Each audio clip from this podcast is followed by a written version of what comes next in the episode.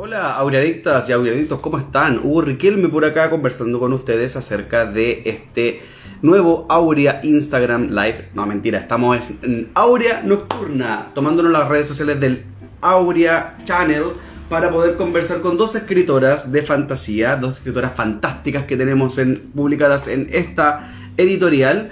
Eh, vamos a conversar directamente con Daniela Rayman y con Daniela Valenzuela, autoras de El canto de Nereide y de eh, Los Caballeros Oscuros respectivamente. Eh, estoy esperando a que se conecten acá las chicas para que podamos iniciar la conversación. Mientras, tanto les cuento que ahí llegó la Dani Rayman. Dani, porfa, mándame solicitud, o sea, mándame solicitud para, para unirse porque estoy tratando de Ahí llegó la Dani Valenzuela. Lo mismo, Dani, mándame una solicitud para unirte porque estoy tratando de conectarlas y no lo logro acá. Eh, Daniela Rayman, transmitir en vivo. Ya. Les contaba que estamos en hora nocturna en este espacio en donde conversamos acerca de géneros literarios y de cómo escribirlos. Hola, ¿cómo estás? Daniela Valenzuela, ¿cierto? Sí, sí. ¿Cómo estás, Daniela? Bien. Primera, vez que nos vemos. Ahí llegó la otra Dani Rayman. ¿Cómo lo hacemos para diferenciar a, las dos Daniela? Miren los entornos que me meto. Eh, algún, aparte, eh, Dani Rayman, ¿está ahí? Ahí está. Ahí, ahí sí. Ahí está, pero parece, no sé si... ¿Me escuchas? también. Oye, Dani Rayman, ¿te molesta si te presento, si te digo Nereide de aquí en adelante para no confundirme con Daniel, con las Danielas? Por supuesto que no. Perfecto, muchas gracias. Entonces les doy la bienvenida a este Aurea eh, Nocturna, el espacio en donde conversamos de géneros literarios y de cómo crearlos, en donde nos acompaña este hermoso diseño creado por Marcela y traído a la vida por Taller Falena, bajo en Instagram, en Instagram. Eh, hoy día estamos conversando con eh, dos Danielas, una de ellas es Daniela Rayman, quien es una escritora chilena de 1986, vive en Valdivia y es tecnóloga médica de profesión. Daniela ha, presentado, eh, ha participado en La Ventana del Sur y ha, participado también en antologías varias, incluidas eh, Salvoconducto. Y también tenemos a Daniela con la publicación de El canto de Nereide, que es una de las escritoras que llegó en la generación estallido social, si no me equivoco. ¿Correcto? Sí, un poquito antes. Perfecto. ¿Cómo está de Daniela de ahora en adelante, Nereide? Eh, estoy bien, todo bien por acá. Hoy día amanecimos con lluvia aquí en Valdivia. Ah, qué maravilla. ¿Sacando pica? un poquito, sí. Sacando pica. Eh, bueno, y tenemos también a eh, la otra Daniela, Daniela Valenzuela, eh, autora que por primera vez estoy conversando con ella. De hecho, hemos interactuado súper poco, incluidas las interacciones en el chat, han sido también súper escasas, pero básicamente se debe a que uno acá, que es más boomer, se mete poquito al, al, al chat y como que no, a veces no encuentra el espacio para conversar. Daniela Valenzuela es escritora también. Eh, actualmente está publicada con nosotros en la novela, eh, ¿cómo se llama? Los Caballeros Oscuros. Se me confunde el nombre de tu novela con el de Monstrua. No sé por qué, yo soy como medio visual en ese aspecto y, me pasa... Sí, me pasa que encuentro como, como parecido el, el, la portada, ni siquiera es la trama, ni siquiera es la, trama, es como la portada. Dani, eh, estoy buscando aquí una referencia tuya, pero para no alargar el tema, no sé si tú me podías ayudar con tu presentación para que te conozcan las personas que nos están viendo y las que nos van a ver, porque estoy con el computador ridículamente lento. No, eh, bueno, esta es la primera novela que publico en general. Eh, tal como la Dani también, yo soy enfermera, así que las dos somos como ahí del, tema de salud. Así que, eso. ¿De dónde estás conectado? Ah, de Quilpué. Hoy día mucho calor aquí. de Quilpué. Perfecto, perfecto. Entonces está ahí en la quinta región. De hecho, cuando estuvimos en, el, en, la feria, en la feria del libro de ahora del fin de semana pasado, eh, eh, y, y, hablábamos acerca de tu libro como que la presentábamos como la escritora de la zona, vecina, la vecina. Eh, perfecto. Bienvenidas entonces a este espacio, como ustedes eh, pueden eh, saber o quizás no, porque no tienen por qué saberlo. Este espacio cuenta de tres bloques. El primero es donde conversamos acerca de géneros literarios. media hora, luego a las 9 cambiamos de tópico y empezamos a hablar directamente de sus libros dentro del género literario y finalmente la última media hora conversamos acerca de anécdotas varias, pueden contar historias sobrenaturales, algo que le haya pasado en el día, lo que ustedes quieran contar. Entonces, antes de arrancar el primer bloque, eh, contarles que para este día viernes, no, perdón, para este día jueves a las 21 horas, ahora cambiamos de, día, eh, tenemos la presentación de La Costilla de Adán, eh, que, va a ser presentada este día jueves a las 21 horas en el Facebook Live de nuestra editorial Aurea Ediciones. También contarles que tenemos la primavera del libro, estamos presentes ahí con un stand de la primavera del libro, estuvimos ayer y hoy a la salida del Metro Pedro de Valdivia, Vamos a estar jueves y viernes a la salida, eh, perdón, al costado de la pasarela que te lleva al Costanera Center, cerca del Metro Tobalaba para las personas que nos están viendo, para que vayan allá a buscar su libro Aurea Ediciones. Y eh, tenemos algunas presentaciones de novedades del mes de noviembre que van a ser el día viernes. Estamos confirmando la hora, pero este día viernes deberíamos venir con todas las novedades del mes, que se vienen unas sorpresas bastante morrocotudas. Ah, mira, acá me cuentan por interno que las novedades van a ser el día martes. ¿Ya? Pero eh, tenemos entonces este espacio de la primavera del libro en donde vamos a estar, tal como les mencionaba, jueves y viernes al costado del Costanera Center, sábado y domingo en la Plaza Inés de Suárez y vamos a estar con la correspondiente firma de autores. Van a firmar Felipe Solar, la, el Giovanni Muñoz y la Sophie Bertelsen, si no me equivoco, van a estar con nosotros firmando. Además de eh, Carlos Reyes, que creo que también va a andar por allá. Eh, bueno, entramos de lleno ahora a lo que es nuestro programa. Haciendo yo un saludo, no sé si ustedes están ahí con algo para acompañar, pero... Yo no tengo nada. con agüita la Dani, que sana. es que acabo de zamparme la 11. Pero sí, agüita. Claro. Oye, quiero partir conversando con la Dani Valenzuela. Ya, básicamente, Dani, eh, me gustaría conocer, porque tú eres una, persona súper joven, eh, estuvimos hablando de género fantástico hace poco y tú tienes una novela que eh, dentro del género de la fantasía urbana, o sea, la fantasía que ocurre en nuestra misma urba, en nuestra misma realidad, en nuestra misma ciudad. Cuéntame un poco, ¿eres fanática de este género? ¿Tienes muchas referencias al respecto? Háblame un poquito de eso. Sí, siempre me ha gustado ese tema como de la realidad normal y como que se quiebre con algo como sobrenatural, algo fantástico, siempre me, ha llamado mucho la atención. Desde, por ejemplo, hasta películas, las primeras películas de Harry Potter, por ejemplo, en la que era como normal hasta que le llegaba la carta. Todas esas cosas siempre me llamaron la atención desde muy pequeña. ¿Y estáis esperando tu, tu, lechuza? Ah. ¿También estáis ah, esperando ya, ya pasó harto rato ya. Hartos años ya pasaron por eso. ya no llegó, ya no llegó. Ya no llegó. ¿Tienes algún referente literario específico en este género? Porque tu, tu novela, por ejemplo, la estuve, la estuve, no te voy a mentir, no la he terminado de leer, pero la estuve hojeando durante las ferias del libro y me da la sensación, me provoca como un aire a los cazadores de sombras, cazadores de huesos, como, ya, perfecto. Sí, sí, por ahí va el tema también. Era muy fanática de esa saga, tengo todos los libros, eh, la serie también, la película. me gustaba ver todo este mundo como oscuro, fantástico, normal, con todo eso. Perfecto, perfecto, súper bien, súper bien. Y de hecho está reflejado en tu literatura, en tu pluma. Eh, Nereide, Nereide, la, famosa canto de Nereide. Eh, Dani, tú estás en otro género que podría también parecerse al género eh, urbano, porque tu novela tiene mucha presencia también en la ciudad de Valdivia. Eh, pero tiene también este reino mágico, este reino mágico submarino en realidad, que tú te basas de algo que podríamos extraerlo de la fantasía épica, que tiene que ver con las, las mitologías. Tú tienes harta inspiración en la mitología griega. Eh, ¿Podéis contarnos un poquito desde dónde viene esa fascinación? Em, bueno, yo creo que esa fascinación viene desde chica. Recuerdo que, bueno, como que voy a pasar un poco a una parte como un poco anecdótica, pero en verdad desde chica yo sí, siempre fui buena para la lectura. De hecho, mientras mis compañeros eh, jugaban al pillarse, al tombo, etcétera, yo estaba en la biblioteca leyendo. Entonces, desde muy chiquitita absorbí toda esta influencia como de los cuentos de los hermanos Grimm principalmente, eh, pero me encantaba Andersen y eh, a los 10 años era fanática absoluta de Oscar Wilde. Cuando se me fueron acabando esos libros, llegué, eh, mi mamá llegó a la casa con un pequeño Larousse justo empezó todo esto como de los caballeros del zodiaco más o menos.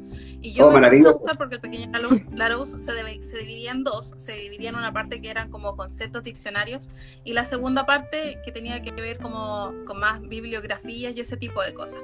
Bueno fue como- fue así como empecé a buscar un poco quién era Arena eh, las constelaciones de Pegaso y me fui adentrando sin retorno en todo este mundo de lo que eran la mitología griega en general. Eh, y mientras más leía, más me gustaba. Y más fui profundizándome en el tema como de los dioses y toda la, toda la historia que hay detrás, desde el inicio y la creación del mundo, eh, los dioses primigenios, bueno, primero los titanes, la titanomaquia, después los dioses primigenios y así sucesivamente. Entonces yo tenía un enorme árbol genealógico de todas estas criaturas, dioses, seres, eh, semidioses y bueno, yo sé que algunos me van a matar, Odín es el padre de todo, pero también lo es Zeus. Sí, sí. O- eh, ahí obviamente. relaciones con todo el mundo. No, pues que ahí depende de la mirada que le estés dando. Pues obviamente si vais a hablar de mitología nórdica, Odín es el que tiene el apodo del padre de todos, pues, Por ¿cachai? supuesto, por Entonces, supuesto que sí. Eh, igual, igual Pero, prefiero bueno. pre- prefiero este dios sin ojo que, que al, al de la toga y el relámpago. La verdad es que yo no soy, eh, Zeus no es santo de mi devoción, ¿ah? creo que hay muchos otros dioses que, mm, bueno, quizá no debería que- decir que son más poderosos que Zeus, pero eh, para mí son mucho más interesantes y tienen mucha más historia. Zeus es casi como un sátiro que anda detrás de todo lo que tiene falda y se mueva, eh, pero veces hay otros dioses que tienen mucha más profundidad. Oye, ¿Cómo? Dani, a veces ni siquiera falta, te digo. Sí, Oye, oye Dani, estamos- ¿tú tenías algún, tipo de conexión con algún libro en particular? No sé, porque te haya acordado. eh, Acordémonos que cuando digo Dani me refiero a la Dani Valenzuela. El- ¿Algún libro que te haya marcado, que tú hayas tomado cuando chica, que te haya marcado así, por ejemplo, como en el caso de Nereide, que eh, tiene como esta, eh, este tema que, que le llegó de, de la mitología griega, que al final se terminó sumergiendo y sumergiendo y sumergiendo, y hoy día oh, es como gran inspiración en sus letras. ¿A ti te pasó algo similar con algún libro en particular que haya llegado a tus manos? Ya sea porque te lo regalaron, te lo encontraste, no sé, te lo hicieron leer en el colegio, eh, lo pediste en una biblioteca, lo que sea. Eh, sí, de hecho en el colegio, no me acuerdo en qué año sí, me hicieron leer un libro alemán con traducción ahora que se llama Cruzada en Jeans. No sé si alguien lo, lo conoce. No, Ese libro No, me gustó mucho, mucho. Es ¿Nos un libro de un joven. Claro, él quedaba, mm, por un tema de una máquina del tiempo, creo, quedaba atrapado en el tema de las cruzadas antiguas, este tema católico, religioso, y se veía enfrentado a toda esta situación él como una persona del futuro en ese mundo como antiguo. No es muy relacionado con la fantasía, pero el tema como de ese quiebre en esta normalidad me gustaba mucho. Lo encontraba muy, Claro. muy interesante, lo leí como 100 veces ese libro. ¿Y qué edad tenías cuando te pasó eso? Eh, no me acuerdo en qué curso lo leí, habrá sido 14, 13 años. No, si fue bien chica igual. Estabas chiquitita. Y después de eso que hiciste seguir buscando, me imagino más cosas de ese Claro. estilo. ¿Con qué Sí. seguiste? Eh, a ver, eh, leí también sagas que eran como relacionadas con este tema, como no como Cazadores de Sombras porque salió mucho después, pero leí una saga que se llamaba Oscuros, que también es como de literatura juvenil, oscura Sí, romántica, la y esa también. Sí, entera. guay. Eso. ¿Sabés que a mí me pasaba que se me confundían mucho los oscuros con hash hash? No tengo idea si son la misma saga o, o si no, No, tienen nada que ver. Ya. No, no es la misma. Y, y la otra Pero no te, no te los ángeles también. Sí, sí, sí, sí, tenían el tema de los ángeles. Bueno, que era un concepto, un concepto que en algún momento yo me acuerdo que estuve en un taller con el Pancho Ortega y el Pancho Ortega mencionó de que iba a volver el tema del fanatismo y la publicación de libros que tenían que, que tenían como personaje ángeles, porque eh, las editoriales, por ejemplo, que en este caso la editorial Planeta, que es la editorial en la que mayormente el Pancho ha publicado su, su el Pancho Ortega, eh, y el buen patudo le dice el Pancho, eh, ha publicado su trabajo.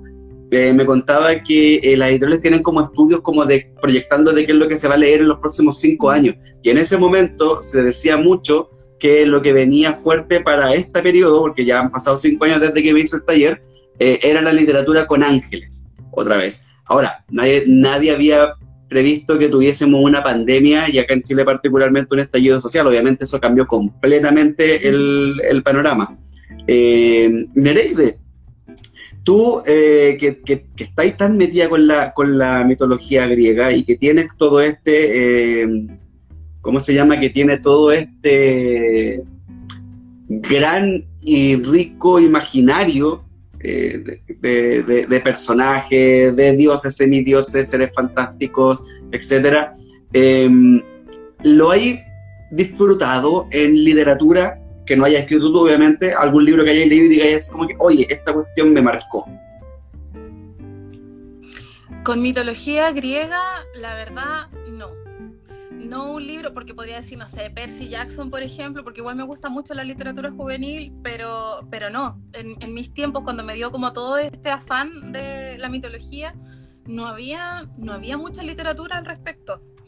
Eh, Así que no, en realidad no, no, he leído más allá de los clásicos de la Iliada, que es típico que te mandaban a leer en el colegio, que la gente siempre le hacía el kit así como, no, qué libro más fome, y yo, qué entretenido! Eh, no. Por ejemplo, cuando salieron los Percy Jackson. Sí, eh, por ahí tuve un. ¿Perdón? Cuando salieron los Percy Jackson, por ejemplo. Cuando salieron los Percy Jackson, yo conocí Percy Jackson porque fui al cine. Ah, eh, de hecho, como a mí me gusta la como me gusta mucho la mitología, un amigo llegó a la casa y me dijo, oye, te voy a invitar a ver una película que tiene que ver con los mitos y qué sé yo, así que fuimos. Em, y sí encontré que era una buena reinterpretación de algunos como de la mitología, tiene elementos mitológicos, hay algunas otras cosas que no me gustan mucho, pero sí encontré que eh, cumplía como con esto de entretener y acercar la literatura finalmente a un público más juvenil. Yo fui a verla a los veintitantos y, en realidad era una película como para adolescentes de 14, 15, por ahí. Pero de todas maneras, igual la pasé bien, eh, tratando como de disfrutar más que nada de los efectos de la música eh, y de ver a los dioses, bueno, como estos seres grandes, imponentes, muy humanizados, pero eh, en sí me gustó, me gustó la película. Perfecto. y nunca voy a olvidar que por ahí también, como, como en mis tiempos de adolescente, en ese tiempo no existía mucha literatura, una amiga me prestó un diccionario mitológico entonces todo el mundo me decía, oh, ¿qué estáis leyendo? Y yo, un diccionario y todo. Pero ¿cómo estás leyendo un diccionario? ¡Qué fome! Y yo, no, es un diccionario mitológico y tiene todos los personajes que no encontré en el pequeño Alarose, están ahí. Y con una mini biografía. Entonces como que hablaba sobre el personaje y un poco más sobre los mitos. Oye, y ahí... Todavía lo tengo. Me imagino que conociste también un montón de personajes que normalmente en la en la mitología tradicional no aparecen porque tienen poquita importancia, por no sé, eh, y, no me refiero a que tengan poca importancia porque, eh, valga la redundancia, no sean importantes, sino que porque en realidad son personajes que, de los cuales se habla poco o no pegan tanto por acá. Se me va a cruzar el gato. Ya. Eh, Dani, tú que has mencionado la, la saga de los cazadores de sombras, ¿en qué momento llega tu vida? ¿El libro? Em, creo que fue en el tema, en el boom cuando empezó a salir el primero. Cuando como toda la gente lo empezó a comprar, ahí yo como buena seguidora de la masa, dije ya lo, lo voy a comprar, lo voy a leer y me gustó mucho, me entretuvo mucho y ahí empecé así como el segundo, el tercero, la película, la serie y todo.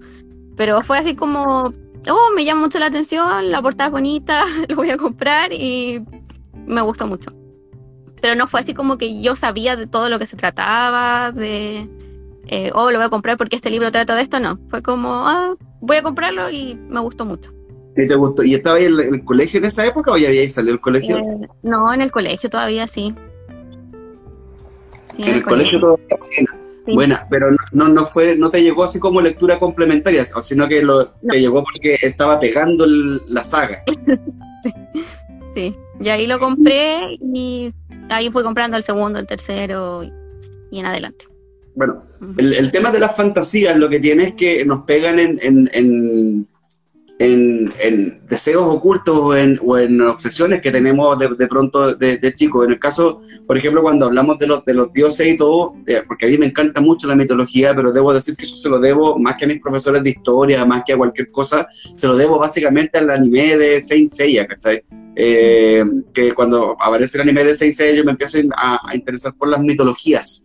Eh, y después, bueno, llegaron ya uno, uno se convirtió como en un adolescente rata de la época, que, que no es lo mismo que los niños ratas de hoy día, y jugaba, no sé, el Age of Empires y el Age of Mythology y todos esos juegos que, que, eh, que te pegan. En el caso tuyo, ¿qué fue lo que te conectó con respecto a, a este gusto por la fantasía urbana? ¿Qué, qué fue lo que te hizo clic? ¿A mí o a la Dani? A ti, Dani, a ti, Dani. Ah, ya. Eh, me gusta este tema de como que sea un mundo normal, entre comillas, como oscuro, como aburrido, entre comillas, y que haya un quiebre. A mí lo del quiebre es como lo que más me gusta de todo este mundo que se crea en la literatura, en el cine. Ese es como mi punto favorito, el tema del quiebre en el que descubrimos como de que hay más de la normalidad común que podemos tener, sea como sea. Eso es como lo que me llama de, de eso en específico. O sea, el, el tema como de, de, básicamente, no es escapar de la realidad, pero es básicamente decir como que puta, que pase algo más. Claro, es como una mezcla entre las dos. Ya, perfecto, perfecto. Eh, en el caso tuyo, Dani, tú, tú tienes este tema de las mitologías, perdón, eh, Nereide, eh, tú tienes este tema de las mitologías y también la mezclas con, esta, con este mundo real. Y además tienes la osadía de traerte una mitología que está como súper especificada en un, lugar en particular, te la traía a las costas chilenas. ¿De dónde viene esa fascinación por cruzar lo, lo, lo, fantástico y acercarlo al mundo real, cotidiano? Mira, yo, eh, yo amo la fantasía, amo la fantasía. Creo que eh, en todo sentido, no solamente en la literatura, también en el cine. Eh, en un principio creo que puede haber sido eh, por un punto de escape, eh, como de escapar de la realidad, pero yo creo que es más que eso. ahora que leo fantasía, que veo fantasía, em, yo creo y que vivo en una ciudad, en una ciudad que es bastante mágica, que porque tiene muchos bosques, tiene mucha agua, tiene muchos ríos, tiene mucho de todo. Y la estética. Es súper fácil como empaparse, sí, con esa idea de que en realidad la fantasía sí existe, de que puedes ir al bosque y encontrarte, no sé, un hada, un gnomo, ese tipo de cosas. Eh, y eso, algo así como Spiderwick, pero esa, esa idea o esa, esa sensación de que finalmente uno le abra la puerta a convivir con la fantasía, eh, es algo que a mí me gusta mucho. Eh, cuando a mí me han preguntado por qué una ninfa, por qué una ninfa griega en una costa chilena, yo creo que, bueno, así como lo planteo en el libro, los, e, estos seres eh, no se apegan finalmente como a nuestras propias reglas humanas. No creo en realidad que una ninfa tenga nacionalidad. Nosotros podemos decir, ay, sí, un, un océano griego, pero los seres submarinos no tienen idea finalmente de los límites humanos que nosotros eh, ponemos para distribuirnos la Tierra a los continentes. Entonces, desde ese punto de vista, eh, yo creo que una ninfa como tal puede estar en cualquier parte, en cualquier río, en cualquier lago, en cualquier océano, eh, porque finalmente ese es su mundo, no nuestro mundo, es el mundo de ellos y ellos, bueno, eh, se organizan o viven de la forma en que ellos consideren. Pero me pareció interesante eh, traer eso de que quizás como exacerbar un poco en, en, en ese pequeño detalle de que nuestras reglas no aplican para ellos. Es como reforzar un poco esa idea. Y por lo tanto, eh, no hay problema. O sea. Dale, perfecto. Oye, si me lo permiten, yo acá voy a empezar ya a hablar directamente de lo que, o, en realidad las voy a invitar a que hablemos directamente de lo que son sus libros dentro del género, la contribución de sus libros, por ejemplo, al género literario. Pero antes de eso, recordarle a las personas que nos están viendo y a las personas que nos van a ver posteriormente o nos van a escuchar en Spotify, porque vamos a estar en, Spotify, así que chicas, pueden decir, eh, bueno, estoy asumiendo eh, los pronombres, pero eh, pueden, pueden eh, decir mamá, la hice, llegué a Spotify en este mismo momento. Eh, a partir del día eh, jueves a las 21 horas vamos a tener la presentación de La Costilla de Adán en el Facebook de la página, perdón, de la editorial Aurea Ediciones. Eh, recuerden también que vamos a estar el día sábado con Proyecto Z, con Lazador y Balmaceda, el domingo con Fuerza G, el Ernesto Agarrat, y me, me avisan por interno que el día martes de la próxima semana vamos a tener las novedades del mes de noviembre. Así que atentos porque de verdad que viene una sorpresa, pero muy, muy, muy, muy potente para esta gran editorial que va a marcar un antes y un después en Aurea Ediciones.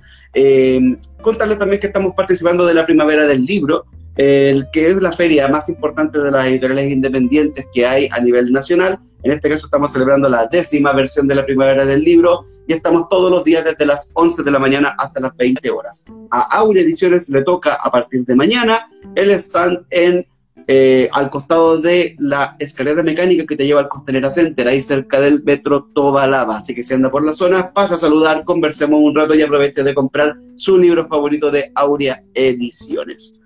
Eh, sin más, agradecerle a Marcela por el diseño del tazón, porque estamos en Aurea Nocturna, el espacio en donde conversamos de géneros literarios y cómo crearlos. Y este tazón precioso traído a ustedes por Taller Falena, arroba falena punto guion bajo.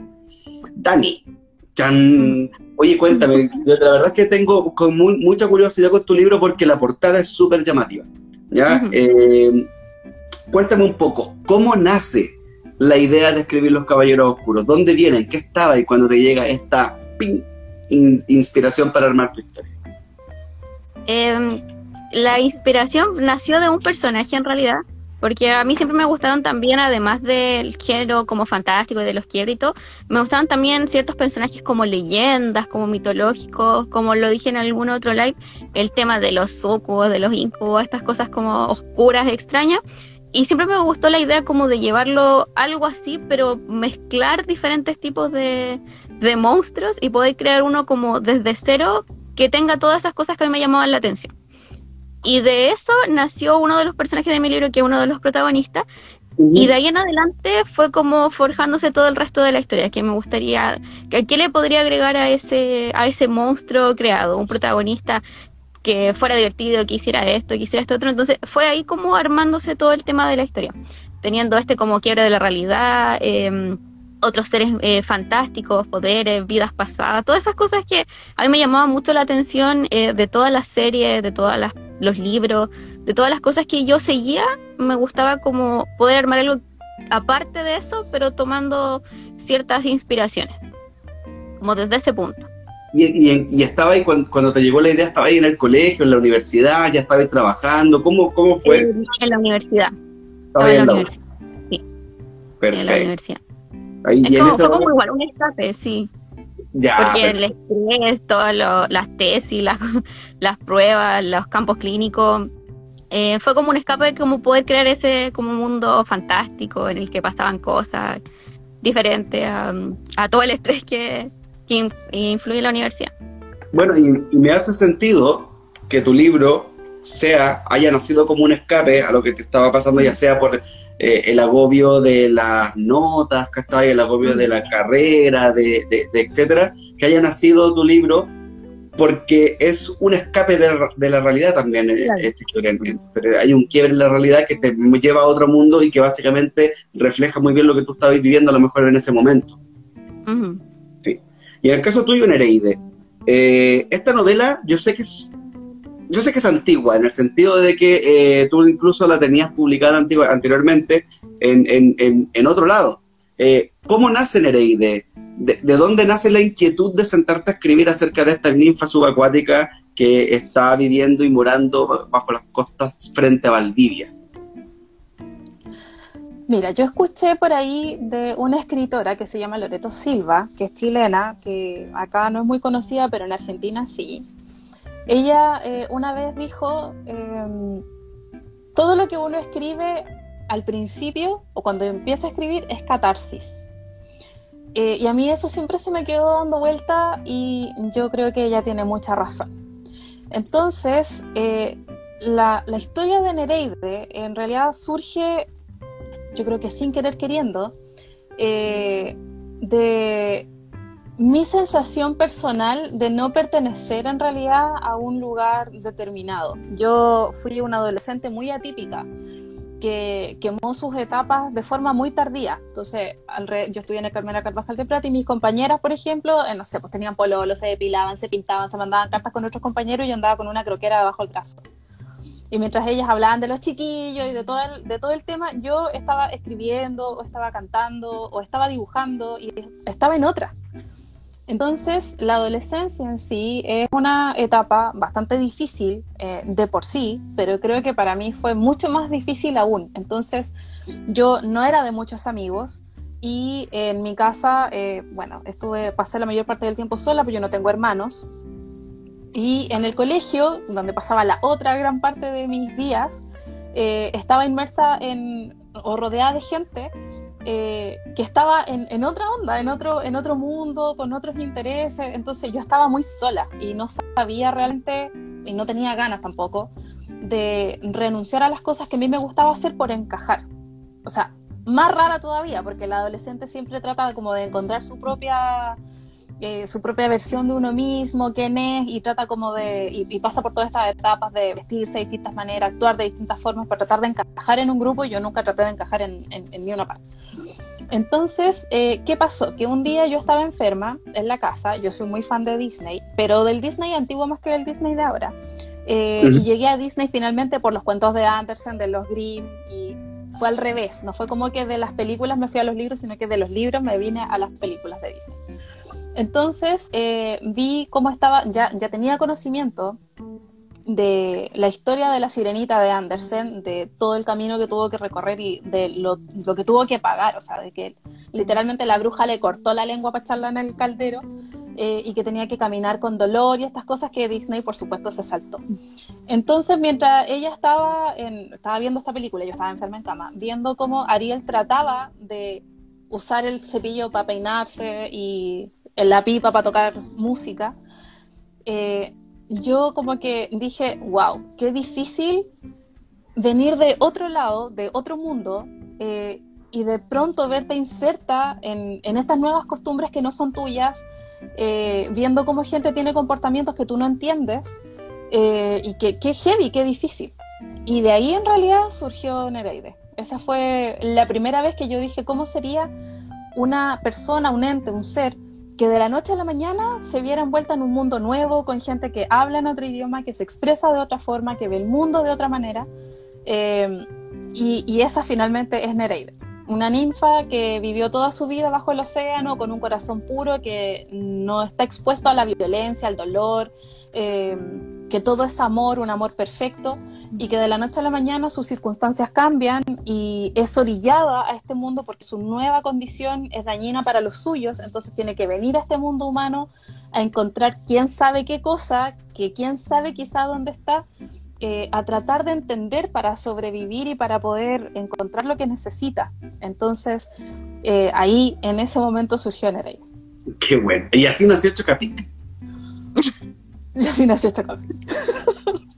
Buenísima. Oye, Dani, tú tienes en tu libro una particular, algo que a mí me llamó mucho la atención, porque es poco común, por lo menos en, el primer libro. O sea, cuando, normalmente tú vayas adquiriendo un poquito más de experiencia, te va ahí, eh, con, experiencia me refiero a experiencia en escritura, no, no experiencia en la vida, obviamente. Eh, uno ahí como que empieza a arriesgar un poquito más, pero tú te tiraste de lleno a hacer algo que es un poquito complejo, eh, que es hacer un libro en donde tu protagonista sea el sexo opuesto. Ah. Porque tú tienes a Rafael como protagonista. Eh, y quería preguntarte, primero, eh, ¿por qué decidiste eso? Y segundo, ¿qué, es lo que te resultó más difícil de abordar, teniendo esto en cuenta, de que, de que estás tratando de entender eh, desde lo más íntimo a un personaje que es... Que, tiene otra, otra, otra imaginería, otra, otra forma de ver la vida, etcétera. Eh, yo creo que en realidad no lo, no lo sentí así como completamente difícil, porque siento que igualmente los personajes, sean como sean, igual son parte de uno. Entonces, igual son como pequeñas partes de cosas que uno hace, que uno piensa. entonces, siento que igualmente a ese personaje tiene cosas mías, será, es como un opuesto completo a mí. Entonces, eso siento que como de ese punto es como el, el que me agarré para esa historia, como alguien completamente opuesto y ahí ya no fue como tan complejo poder ir creándolo desde ese punto de vista. Igual es como difícil crear una persona completamente opuesta a uno, pero que a fin de cuentas igual es como se relaciona directamente de una forma u otra. Entonces es como eso. Dale. Oye, ¿y, y, y, alguna parte, por ejemplo, que te haya eh, complicado o que te haya quedado, te hayas quedado como pegada y te hayas tenido así como que echarte para atrás y decir cosas así como que, mm, ok, tengo que pensar muy bien esta parte. Acuérdate que a nosotros nos encantan los spoilers. Hay, hay algo en el libro, así que tú ya has dicho como que, chuta, estoy complicada, no sé cómo avanzar en este punto. ¿Te, te acuerdas de algún momento así? A ver, eh, o sea, yo creo que en varias partes cuando uno así como que dice, hoy ¿qué podría pasar ahora? Porque de repente uno como que siente que los personajes tienen vida propia y uno como que tiene todo estructurado en, va a pasar esto, va a pasar esto otro, va a pasar esto de acá y de repente se les ocurre hacer otra cosa porque es lo que más se relaciona con sus personalidades y uno dice como, oye, ¿qué hago ahora con esta decisión que se les ocurrió tomar que me destruyó por completa mi estructura que yo ya tenía? Y yo creo que en varias partes del libro pasó lo mismo en la que yo decía, su personalidad es completamente diferente. Entonces, yo quizás hubiera hecho algo, pero este personaje que es completamente opuesto va a ser otra cosa. Entonces, esas fueron como las partes, las respuestas que él daría, em, las decisiones más apresuradas, que eran como decir, yo no lo haría, pero este personaje sí. Y eso me destruye todo para adelante, pero tiene que, tengo que seguirlo de otra forma.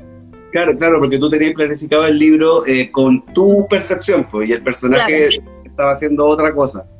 Eh, y, en el caso tuyo, Nereide, eh, que tú tienes eh, personajes también, o sea, no, es a lo mejor el protagónico, pero tienes un, un, interés romántico del sexo opuesto por ahí que lo, que lo construyes. ¿Cómo, cómo, ¿Cómo lidiaste con esto? Porque es cierto que en algún momento, cuando a pesar de que uno tiene la escaleta, si es que eres escritor de mapa, obviamente, tienes la escaleta, ¿cachai? Va a ir más o menos con la idea clara, siempre te aparece un personaje que es como medio díscolo, pero básicamente tiene que ver porque responde a la personalidad que mismo le estás dando, ¿cachai? O sea, a, mí yo, yo, yo, yo, yo se los digo abiertamente, yo soy un poquito enemigo de la expresión del personaje que se me arrancó de las manos, porque en realidad yo siento que tú como escritor siempre tenías el control. El tema está en que el personaje, cuando tú lo dotaste de personalidad, eh, hay cosas que tú tenías planificado antes de que esta personalidad se manifestara, que tú dices así como, eh, chuta, en realidad es un poquito difícil o es poco creíble que este tipo que es de esta manera vaya a decir esto o vaya a hacer esto otro. ¿Qué, qué, qué, qué te pasó a ti con tu escritura con respecto a la historia de Nereide? Eh, Nereide? Mira, eh, escribir Nereide en realidad no fue tan difícil. Eh, como yo, como te digo, como me tomé mucho de esto de que todo lo que uno escribe es catarsis, había mucho de mi adolescencia en Nereide, entonces no fue difícil escribirla porque mis conflictos estaban en ella, la incomprensión, el no entender, la actitud de la gente y bla. Y también estaba Damián, que es este otro personaje que acompaña a mi protagonista y que tiene además una habilidad psíquica muy fuerte. Él tiene un poder inmenso eh, en sus ojos que ni siquiera él dimensiona eh, hasta dónde llega con este poder. Bueno, Damián tiene un pasado muy difícil, eh, que también se parece un poco al mío. Bueno, a mí no se me murió mi papá ni mi hermano, pero sí estuve muy sola durante mucho tiempo y eh, los sueños de Damián eran como mi forma de escribir y ese era mi mundo, su mundo de sueños era mi mundo de escritura, de cantar, de, dibujar, etc. Pero yo nunca quise, nunca estuve en mis planes que Damián fuera un personaje tan oscuro, porque Damián es un personaje súper... Eh, o sea, no sé si dramático, pero es un personaje atormentado. Es atormentado por su pasado, es atormentado por estas cosas que no entiende, eh, por estar solo, por no, ser una carga para su mamá. Entonces, eh, sí tuve yo esta dificultad con Damián de que yo quería que él fuera un personaje más feliz, eh, pero no, mientras más feliz yo quería que fuera, eh, él más amargado y tenía, resultaba ser y tenía estas salidas medias extrañas con las que yo estaba de acuerdo. Damián a momentos tiene unas reacciones súper agresivas, súper agresivas, de no me toquen, no me hablen, váyanse a la mierda. Perdón, no sé si podemos decir eso hasta ahora. Pero por supuesto, estamos tomando cosas. Vivo, o sea, que se puede decir. claro, bueno, eh, nadie me entiende, eh, yo estoy solo. Y yo decía, pero hombre, ¿por qué tan así? ¿Por qué? ¿Por qué así? Pero eh, así como dices tú, la verdad es que como uno, al menos yo, decido escribir como con honestidad, este personaje, cuando tú diseñas, yo soy muy de mapa, cuando tú diseñas un personaje y le das características a medida que instituyas a ese personaje dentro de la historia, empieza a tomar sus propias decisiones en cuanto a sus nuevas circunstancias.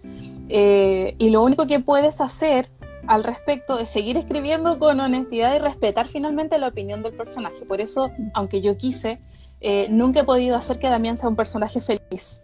Siempre es un personaje, eh, como es muy negativo, siempre sale con su no sé, pachotada y finalmente no hace lo que yo quiero, hace lo que él quiere.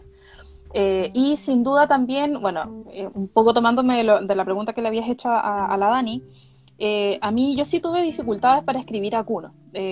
para los que no ¿Para saben, mi libro tiene Kuno, un personaje, el, mejor amigo de Damián.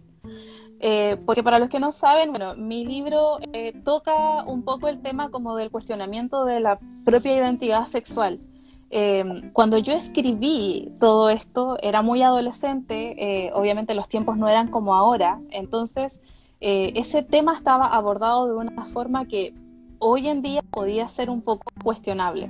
Eh, y ya con mi nueva madurez y todo, obviamente tuve que, no sé, hablar con otras personas al respecto para poder ser lo suficientemente respetuosa. Mm con, con, esta nueva identidad de cómo abordarlo para que no fuera forzado y yo creo que estuvo súper bien. Por ahí la Pame Roja eh, me hizo un par de observaciones al respecto eh, de cómo en realidad podía ser eh, uno, de qué manera podía abordar este tema. entonces sí, hay, hay dificultad, pero, pero con respeto y con amor todo se puede, así que... Qué buena. Oye, Dani, tú recién mencionaste algo que es súper importante, para mí por lo menos es súper importante. Eh, yo tengo un taller de estructura narrativa.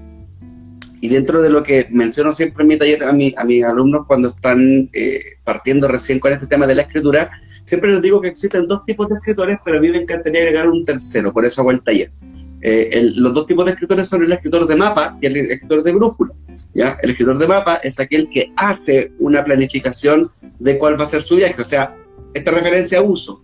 Si tú te vas a meter al bosque y tenés que salir al otro lado, el escritor de mapa se hace un camino, se, arma, ya, este es el bosque, yo creo que por aquí puedo meterme que allá, y después de eso se mete al bosque y empieza a seguirlo. ¿ya? Y el escritor de brújula, por otro lado, dice, tengo brújula y de aquí me meto. Chao, no miro el mapa. ¿Ya? Porque sé que tengo que llegar al otro lado. Eh, a mí me gusta siempre decir que lo mejor es tomar lo mejor de los dos mundos, porque el escritor de mapa, uno de los grandes problemas que tiene es que a veces le resulta que las cosas terminan siendo muy rígidas, ¿ya? Y cuando las cosas son muy rígidas, eh, la escritura pierde un poquito el alma, ¿ya? Y en el caso del escritor de brújula es mucha alma, mucho sentimiento, pero a veces uno siente como que estáis divagando y estirando el chicle. Entonces los dos tienen sus cosas buenas y sus cosas malas. Yo siempre digo, hay que hacer las cosas de los dos mundos. Hacer tu mapa, pero una vez que lo empecé a recorrer, dejarte un poquito guiar por la brújula. En el caso tuyo, Dani, eh, que, mencionaste, que, mencionaste recién la palabra, eh, había hecho una estructura. ¿Cómo es tu proceso creativo? ¿Cómo lo haces para abordar una historia? ¿Se te viene a la cabeza y qué haces? ¿Tomáis notitas? Eh, ¿cómo, cómo, funciona tu escritura? Si me podéis contar un poquito. Ya. Eh, por lo menos yo siento de que trato como de ser una mezcla, pero igual yo soy súper estructura, una persona así como, como con un toque. Y todo me gusta como tenerlo ordenado. Y entonces cuando iba escribiendo, por ejemplo, tenía, de hecho hasta ahora en mi WhatsApp, porque tengo un WhatsApp conmigo misma, eh, que dice historias, y ahí tengo lleno de cosas como que iban pasando, así como en la primera parte va a pasar tal cosa, va a ser esto, va a ir a tal lado, va a ser esto de acá. Y después cuando lo iba escribiendo decía, ya, va a tal lado, pero quizás por irse por este otro lado igual va a llegar al punto de acá. Que es como lo que siento que el personaje haría con respecto a su personalidad. Entonces siento que por ese lado eh, me iba como guiando para la historia. Escribía un WhatsApp y después hacía otra cosa, entonces escribía como 10 más y después quizás cambiaba los últimos cuatro y así. Y así, y así tengo como 100 WhatsApp ahí. Y en algún momento los caballeros oscuros, por este hecho de tener este mapa, pero que después los personajes se te desviaban, se te dificultó. Mm, claro, sí. Porque yo decía, tenía todo, todo planeado para tal punto y que después de, dijera como oh, quizás no es tan relevante esto, hasta incluso en la misma edición del libro, cuando estaba con Martina haciendo la, la eh, entrevista, me daba cuenta que habían puntos que quizás no iban a ningún lado con la historia. Entonces igual era un punto como qué se puede hacer en ese caso para que igual tenga sentido, pero ahí traté de ir haciendo como desde como lo de adentro qué es lo que yo sentía que podía ir guiando la historia y si me equivoco lo vuelvo a hacer y si es que no se puede se vuelve y se repite. Y así fue saliendo hasta que se quedó como conforme con, con el resultado, como que sentí que se llegó a un punto en el que sí, es como a donde tenía que llegar. Pero igual cuesta harto cuando uno tiene ese como personalidad tan obsesiva en la que, hoy si me cambian esto ya no, no funciona. No, sí, estoy súper de acuerdo contigo. Así cuando uno está partiendo en la escritura y, se enfrenta a un proceso de edición, eh, normalmente es súper reacio a que le a que le cambien algo, porque para uno, para uno todo lo que eh, todo lo que escribe es importante para la historia. Pero resulta que cuando llega un tercero, ya sea un lector beta, eh, un editor, un corrector, tú te das cuenta que en realidad a, tus historias sí, sí tienen tu, sus bemoles o tienen sus ripios, por decirlo de alguna manera. En el caso tuyo, eh, Nereide, tú también trabajas con mapas, por lo que tengo entendido. Tú también tenés como tu estructura un poquito más rígida y te gusta, antes de sentarte a escribir, te gusta tener todo como súper, súper armado. ¿Cómo, ¿Cómo, lo hacía ahí? ¿En, qué lo administráis? Eh, en lo personal yo lo hago con Excel, pero es más que, más que nada por una deformación profesional. Yo, yo mi, profesión me formó armando todo en Excel. Eh, ¿Cómo lo haces tú? Eh, antes de conocer Scrivener, sí, también usaba Excel. me hacía una tabla gigante con los capítulos y qué escena iba en qué capítulo. Así de organizada y rígida era. Eh, pero estoy muy de acuerdo contigo de que eh, siempre hay que sacar como lo mejor de ambos mundos, eh, de, estar abierto, aunque tú tengas un mapa, estar abierto a que si encuentras un camino interesante que puede llevar a descubrir algo mejor, tomarlo. No pasa nada. Puedes volver atrás y seguir tu mapa o puedes adentrarte en este nuevo camino y ver a dónde te lleva y siempre tratando obviamente de volver a, a tu punto final también creo que todo lo que uno escribe, claro, para uno es importante, pero también pasa lo contrario, de que eh, de repente faltan cosas, porque uno se conoce tan bien su historia, al menos yo que soy de mapa me la conozco tan bien al revés y al derecho, que de pronto uno cae en este error de no dar suficiente detalle, porque para uno es reiterativo, uno ya lo sabe, entonces ¿para qué se va a referir a eso? Pero sin duda hace falta porque el lector que no tiene idea del mundo que estás mostrando, eh, se puede perder un poco eh, porque faltan, faltan detalles importantes. Em, y bueno, yo siempre estoy abierta, no sé si a cambiar la historia, pero sí me pasó eh, con Nereide, y aquí no voy a soltar el spoiler, pero uh, bueno, yo tenía como todo muy clarito, sabía a dónde iba a llegar y estaba muy contenta con eso. Pero eh, por ahí ocurrió algo entre algunos personajes, tenía como esta necesidad de escribir una escena, pero solamente para dejar de pensar en eso y seguir con mi escritura. Y esa escena lo cambió todo. cambió toda la historia, echó por abajo toda, esta, eh, toda esta escaleta que ya tenía como prediseñada.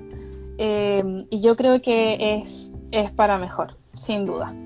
Entonces, bueno, mi proceso en este momento es Scrivener. Yo cada vez que voy a armar una historia trato de documentarme mucho al respecto, de estudiar, de buscar, de ver cuáles son, en este caso la mitología, qué mitos me sirven, qué criaturas para mí son más interesantes, qué cosas sí o sí tienen que pasar.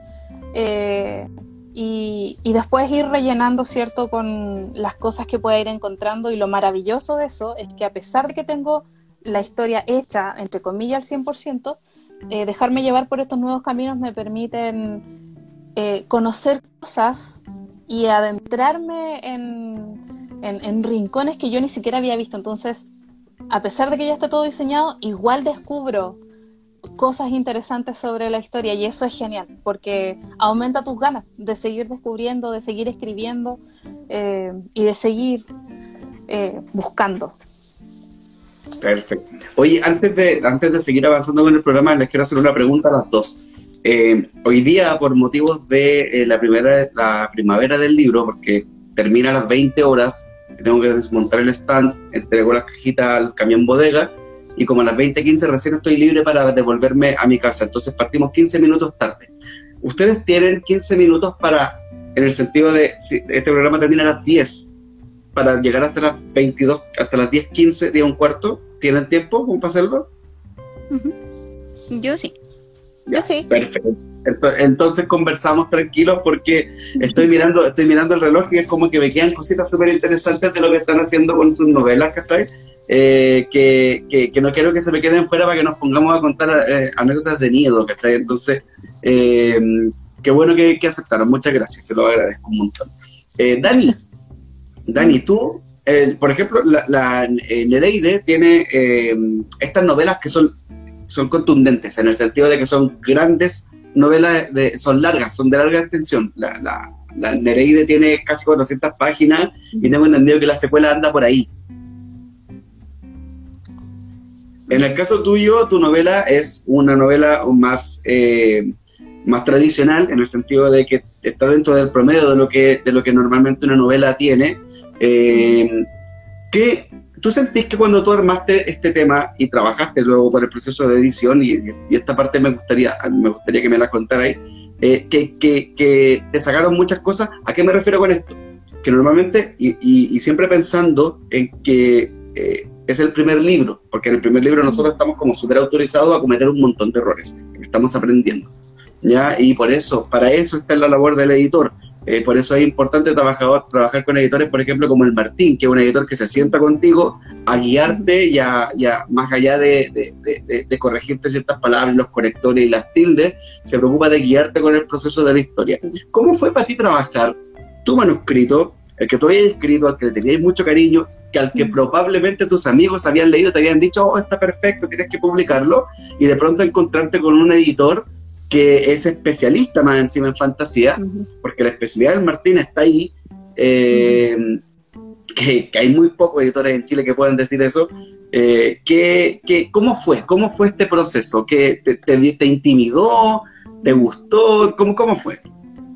Eh, yo creo que sí fue un poco intimidante el tema, o sea, obviamente por la pandemia las reuniones fueron por teléfono, vía telefónica, pero eran reuniones de cuatro o cinco horas en las que se iba revisando punto por punto todo el libro. Y me acuerdo que en la primera reunión em, yo iba contando así como que iba a pasar la historia y él me decía como, ya, pero ¿de dónde parte este mundo? Porque mi, mi libro tiene también un tema de criaturas sobre nuestro mundo, casi dioses de otra dimensión. Y me decía, pero cuéntame más de, de esta dimensión, porque tú armaste el libro a base de algo, pero ¿cuál es ese algo? Entonces ahí me di cuenta de que tenía falencia en ese tema, porque yo lo, para mí estaba claro, pero al explicarlo a otra persona no estaba tan claro. Entonces eso me hizo entender de que en realidad más que solamente lo que pasa puntualmente en el libro es el mundo completo que uno tiene que entenderlo, manejarlo al 100% y ahí las cosas van a ir saliendo solas. Y de hecho, después de haber pasado por esa tarde que fueron bien intensas, em, y poder reordenar todas esas ideas, me di cuenta que fluyeron cosas que no tenían sentido, que eran como vacíos dentro de la historia, que ya con eso corregido sí tenían sentido, que ya tenían la explicación en ese mundo que faltaba desarrollo. Y que creo que igual fue intenso, fue difícil, pero sentí que me ayudó harto. ¿Hay, ¿Hay, aprendizaje, por ejemplo, para un segundo libro ahí? Sí, definitivamente. Buenísimo.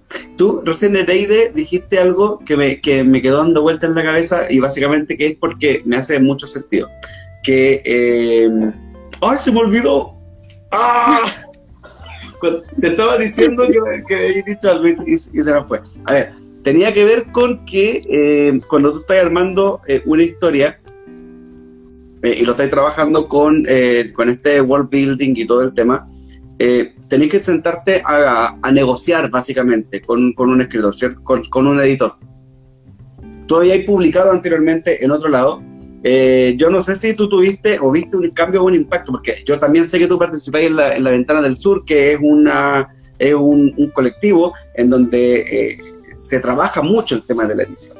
¿Qué, qué, ¿Qué pasa con este romanticismo que de pronto tenemos con la construcción de historia o con la construcción de nuestro mundo eh, y nos dice, ¿sabéis que esto no funciona?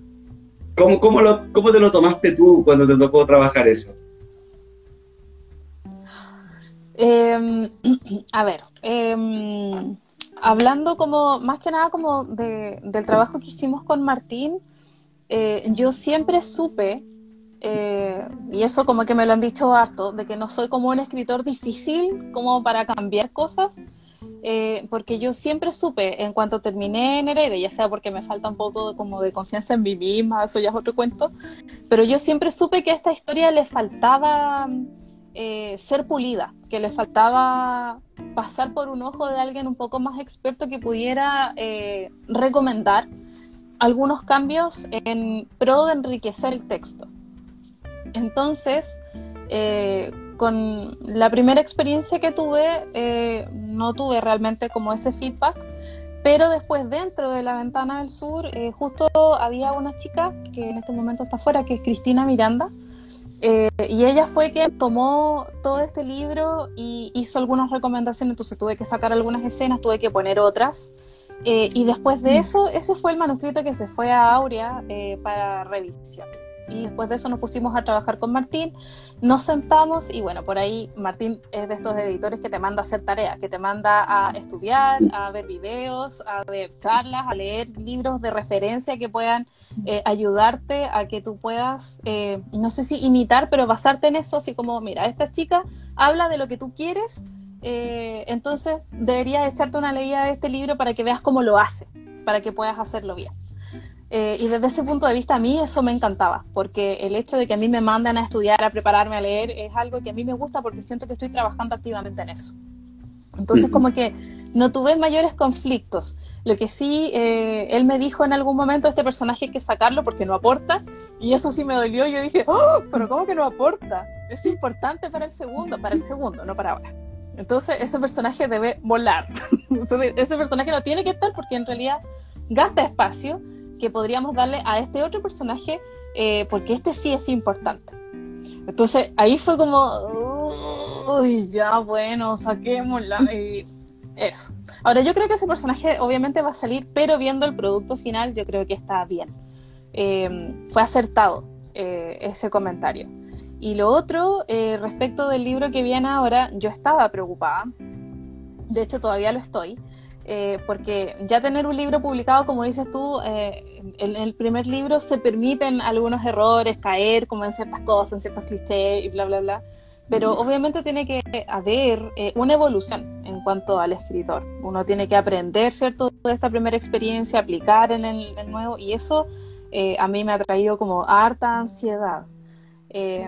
y sobre lo mismo yo sentía que este segundo libro estaba un poco pesado, pero Martín me dijo que no, que estaba bien, que de hecho tenía que ser así porque eh, finalmente si lo piensas como en un primer y segundo y tercer acto, este segundo libro que vendría a ser el segundo acto es finalmente la tensión y el nudo, entonces me dijo, no le saques nada, ponle todo, vamos a cambiar esta parte que yo había dejado para el final al medio y este del medio al final, y yo así como, ¡Ah!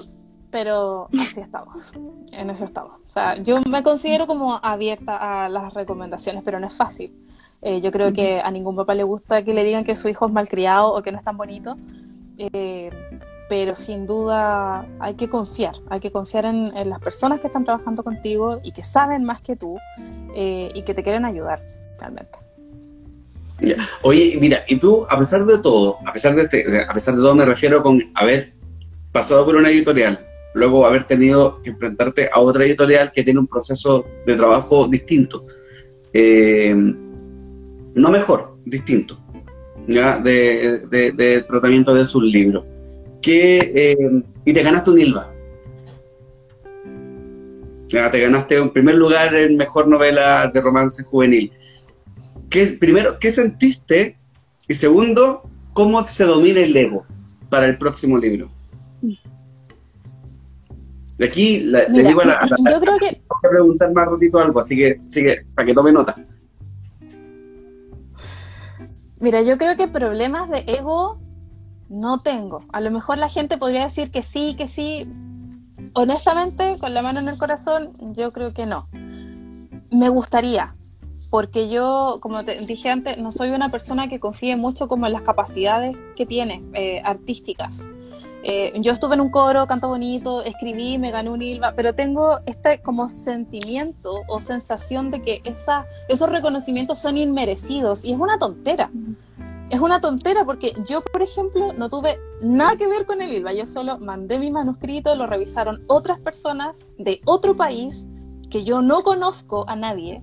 Eh, vinieron eh, personas que leyeron este libro, nunca me, nunca me, no me conocen y les pareció de que esta historia era buena y que merecía ser premiada. Entonces mi primera reacción cuando yo supe que era Nilva fue no fue como, ¡Oh! ¡ay, qué maravilla! Sino que fue como, no, no puede ser, es que aquí hay un error, esto está mal, eh, porque no, aquí, aquí hay una equivocación, o sea, es que esto no puede ser, y, y todavía a veces me siento un poco así. Entonces, como que, ¿por qué digo que no tengo problemas de ego? Eh, porque yo quizás podría haberme tomado de este premio y decir, oh, yo soy súper buena, la voy a romper, así que me voy a sentar a escribir, voy a sacar el segundo, el tercero y va a ser todo genial. Y la verdad es que no, fue como, cresta, me gané un premio y tengo que escribir otro libro y no sé si este segundo libro va a estar como a la altura del primero. es como una responsabilidad. Eh, sí, es una responsabilidad. Y en el caso tuyo, Dani, que estás recién partiendo, que eh, como escritor que alguna vez también eh, hizo su primera novela y que ni siquiera se imaginaba que alguien la podía publicar. Hoy día que ya estáis publicada, ¿se te abre el apetito con el tema de de los reconocimientos? No sé si reconocimientos, porque para mí el escribir era como cumplir un, así como mi propia fantasía, el poder publicarla, el verla en una librería, que de hecho así cuando lo vi en la Antártica, hace como dos semanas, así como me puse a tomarle fotos. Entonces, eh, era como más un tema de ese lado. No sé si como un tema de reconocimientos, porque a mí me pasa algo parecido a la Daniela, que siento como que, hoy no sé si es como tan bueno lo que escribo, quizá a mí me gusta, pero quizá a tal persona no, o no, no siento como que sea como oh, lo, mejor. Entonces, eh, yo siento que lo que venga positivo es bienvenido, se agradece. Y si no le gusta a alguien también, porque era como un sueño para mí poder publicarlo. Y eso para mí es como completo. Genial. Lo que venga, bueno, bueno. Entonces, con esa reflexión de la Dani Valenzuela, le damos paso al tercer bloque de Aurea Nocturna, que es este espacio en donde conversamos de libros y de, eh, perdón, de géneros literarios y de cómo crearlos, con este hermoso eh, tazón creado por eh, Marcela y traído a ustedes por Taller Falena, arroba falena bajo por si quieren mandar a hacer su propio tazoncito. Recordar a las personas que nos están viendo y a las personas que nos van a ver más adelante y a las personas que nos van a escuchar en Spotify, porque estaremos en Spotify, eh, contarles que este día eh, jueves a las 21 horas en el Facebook Live de Aurea Ediciones estará la presentación de la novela La costilla de Adán. Y vamos a tener también el día sábado a Sauri Balmaceda en eh, Proyecto Z y en el al gran Ernesto Garrat el día domingo en Fuerza G. Y que las novedades de Aurea van a llegar a ustedes el día martes. Así que atentos porque vienen sorpresas maravillosas. Además, agregar que tenemos eh, la, participación del Aure Ediciones en la primavera, la primavera del libro, la décima edición de este gran, gran, gran festival de libros independientes que hay en Chile. Eh, estaremos el día de mañana, jueves y viernes, en eh, la explanada que está a un costado de la escalera mecánica que te lleva al Costanera Center. Vamos a estar ahí cerca del Metro Tobalaba. Si estás en Santiago, pasa a saludar, a conversar, llévate tu libro de Aurea, tomémonos fotos, te rayamos el libro. Somos muy felices haciéndolo, así que por favor anda a vernos. Sábado y domingo vamos a estar también con la, primavera en la Plaza Inés de Suárez, ahí en Providencia, muy cerca del metro Inés de Suárez. Eh, y aquí entramos entonces al momento donde nos despeinamos, en donde escuchamos vinos, sacamos todo el tema, nos servimos un combinado y empezamos a contar anécdotas. No sé quién quiere partir con alguna anécdota, si tiene alguna preparada, quiera, quiera contar algo. Puede ser de terror, de ovnis, porque la Dani vive en Quilpué, y Quilpué me tocó ir para allá a hacer, no me tocó en realidad, sino que me invitaron a celebrar eh, una, eh, ¿cómo se llaman estas cosas? Cuando las fiestas patrias. El, si no me equivoco, fue como el 2018, por ahí, aquel pues. Y me acuerdo que me contaban que había muchos temas con eh, avistamientos, ovnis y brujos, etcétera. a pesar de que estar un poquito lejos de Talagante, también tenían sus propios. Cuéntame tú, ¿qué es lo que alguna anécdota que nos quieras contar de tu vida, de tu infancia, de tu proceso escritural, lo que, lo que tú querés, sobrenatural o no. eh, así como por ese lado de ovni y brujo, yo por lo menos acá no he visto mucho. Así como muy rara vez alguna luz en el cielo, alguna cosa a las 1500. Pero, a ver, de la experiencia había una que de hecho no sé si estará mi, mi colega de, turno en la clínica, se no sé si estará conectada porque le dije que la iba a contar, eh, que tuvimos una experiencia paranormal una vez en un turno eh, de noche, porque nosotras en los turnos de noche siempre como que se va a estirar las piernas, uno a descansar un ratito, porque a las 3 de la mañana no pasa nada. Entonces, em, yo me dividí, yo fui a las 3 de la mañana, nuestro sistema donde estamos con los pacientes, está la oficina de enfermería al medio, y están los pacientes, ahí está, ahí está Claudia. Hola Claudia. Así que están los pacientes alrededor. Está desde la 1 a la 10 en, una, en un lado y del otro lado está de la 11 a la 15. Tenemos 20 pacientes en total. Y la cosa es que yo me fui a descansar a las 3 y tanto eh, frente a la habitación 2 que no había ningún paciente en ese momento. Y me acuerdo que yo estaba sentada y justo estaba mirando directamente hacia la pieza y la puerta se movió la manilla sola, se bajó y se abrió. Y yo me levanté así como súper rápida a cerrarla porque no había ningún paciente adentro. Y dije, ya, ya pasó, no hay ningún problema. Eh, me lo imaginé, fue el viento, aunque no había como posibilidad de que hubiera viento. Pasó. Y después, al día siguiente, creo que fueron dos turnos después, mi colega me dijo de que ella también, en otro turno, fue a la misma pieza y le pasó como cuatro veces de que la manilla la movieron, la cerraron, la movieron, la cerraron todo el turno. Y esa fue como la experiencia paranormal. Yo no soy buena para contar historias de terror, así que no, no van a sentir así como miedo ni nada. Pero, pero, pero, yo quedó? ¿Abrieron la puerta y miraron para otro lado? Eh, no, no quisimos mirar, nos dio miedo, estaba todo oscuro. sí, no, yo no quería abrir esa puerta. Así que ahora no. Ahora cada vez que si descansamos, tiramos los pies un ratito hacia la pieza 10. Sí, fue atroz, como dice la Claudia. ¿Había alguna historia detrás, así como que, no sé, en esa pieza llegaron los accidentados de un bus que se volcó, ¿no había nada de ese estilo? no sé si como en específicamente en esa pieza, pero en la clínica igual este último tiempo estamos teniendo harto fallecimiento y cosas así, entonces está como el ambiente como medio pesadito. Sí, ya, hace llanto de bebé también, que me dice ahí.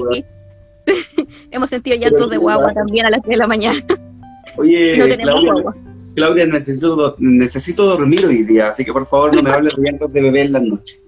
Eh, eh tú, tú tienes un, acercamiento un poco más espiritual. No sé si tenías algún, alguna experiencia paranormal que queráis compartir o simplemente queréis contarnos alguna otra cosa.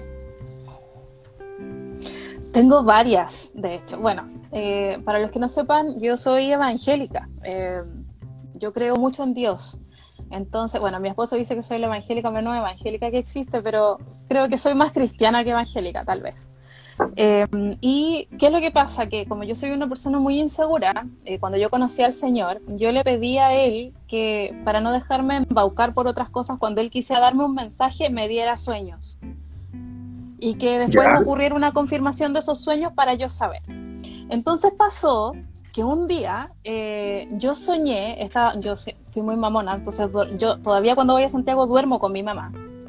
Entonces ese día estábamos las dos durmiendo y yo soñé que mi primo mayor, el sobrino mayor de mi mamá, que se llama Jesús, de hecho, tenía un accidente. Y yo vi ese accidente. Vi el auto, vi que iba con un acompañante y que se volcó en una calle, de hecho, muy cercana a donde yo vivía en ese tiempo, que era em, Neptuno con Bonilla, por ahí. Eh, estación Neptuno del metro, más o menos por ahí, donde está la maestranza del metro. Y yo vi todo este accidente, pues como él se volcó, eh, cómo quedó tirado, y en eso yo desperté y sonó el teléfono. Y le dije a mi mamá, mamá despierta, contesta porque Jesús tuvo un accidente. Y mi mamá así como, ¿qué, qué onda? Y claro, tomó el teléfono y efectivamente era mi primo que estaba tirado ahí justo en la calle que yo había visto con la chica que había visto en el auto que había visto eh, y, había una persona que había llegado a prestar asistencia y como nosotros estábamos muy cerca de donde él se había accidentado, llamaron a mi mamá por ese motivo. Y yo vi todo ese accidente casi de forma simultánea. Mientras estaba pasando, yo soñé con ese accidente. Pero, ¿y, qué sentiste? ¿y qué sentiste con eso? Porque igual es como una carga súper pesada. mira, yo no, no sé. Eh, creo que en un principio sentí alivio de saber que mi primo estaba bien. De, hecho, después él me decía, oye, tú y yo estamos como conectados. Y yo dije, sí, bueno, puede ser. O puede ser nomás que como yo pedí sueños, quizá el Señor me mostró eso porque era algo que yo tenía que saber, porque de hecho mi mamá se levantó rapidísimo y fui, fue a prestar ayuda.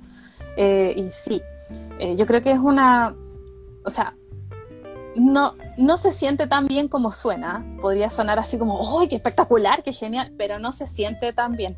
Eh, porque debido a esa misma sensibilidad, por ejemplo, me pasó en algún momento que eh, el papá de una amiga de mi mamá de infancia, que se llamaba Chalo, no se llamaba Chalo, se llamaba Eduardo, pero no le decíamos Chalo, yo era como su regalona y él estaba enfermo de diabetes por ahí y yo no estudié en Santiago, estudié en San Felipe.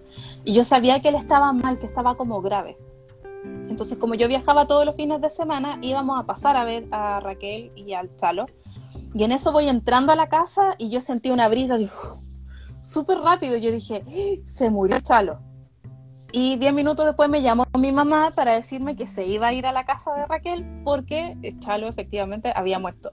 Entonces como que yo supe, yo supe que eso había ocurrido en el momento.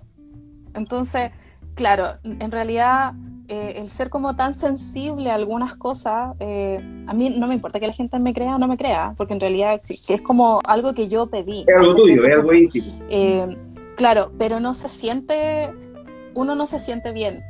O sea, yo no me siento, no me sentí bien porque el Chalo se hubiera muerto y por haberlo sabido antes, por ejemplo. Al contrario, mm. siento que es una carga porque sabes de antemano y te tienes que preparar y tienes que estar apoyando y dando soporte a otras personas. Entonces, tú dejas de ser tu prioridad, tienes que estar ahí para alguien más.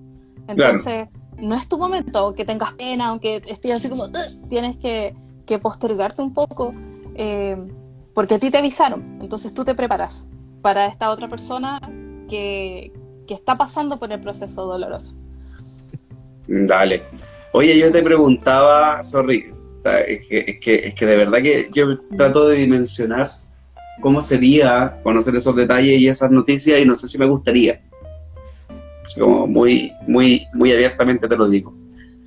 Eh, a la Dani yo le preguntaba con respecto a si es que era un lugar en donde habían habido accidentados, porque yo viví en Cerro Moreno, la gente ya debe estar como cansada de que lo diga, eh, asumiendo de que nos ven siempre la misma gente, ¿ah? pero, pero yo viví en Cerro Moreno y Cerro Moreno es un lugar muy, muy, muy raro.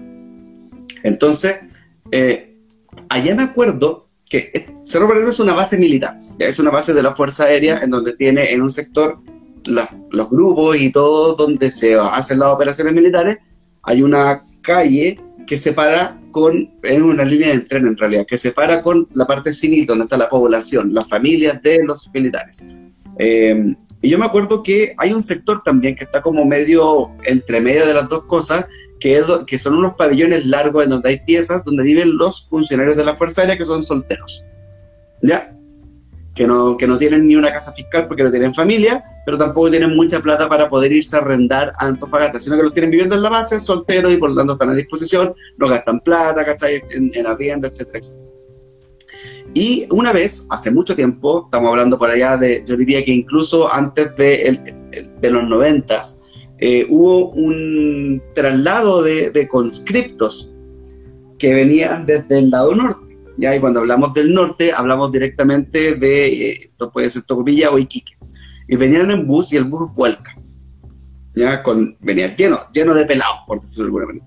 Y el bus vuelca antes de llegar a Antofagasta, muy cerca de Cerro Moreno, y quedan la cagaban, muchos muertos, ¿cachai? Eh, heridos por todas partes. Y como eran conscriptos de la base de Cerro Moreno, empezaron a trasladar los cadáveres a la base y el único lugar en donde podían dejarlos eran en las piezas de los solteros. Entonces hay un pabellón en particular en el cual ocuparon una pieza para poder almacenarlos. ¿ya? Mientras se hacían todas las pericias, se podían llevar al servicio médico legal y se podían entregar y todo lo que corresponde. La cosa es que esa quedó tan, tan, tan manchado de sangre que después no se podía ocupar hasta que tuvieron que hacerle como una remodelación completa. ¿Ya? Y cuando lo lograron remodelar y pintaron y volvieron a poner, eh, el lugar le asignaron esa pieza a gente que venía recién llegando a la base trasladada a operar en, Cerro Moreno, pero esa gente no podía vivir ahí, salía arrancando todos los días de ese lugar, porque decía que cuando apagaban las luces y estaban durmiendo, las paredes se empezaban a llenar de sangre. Mío.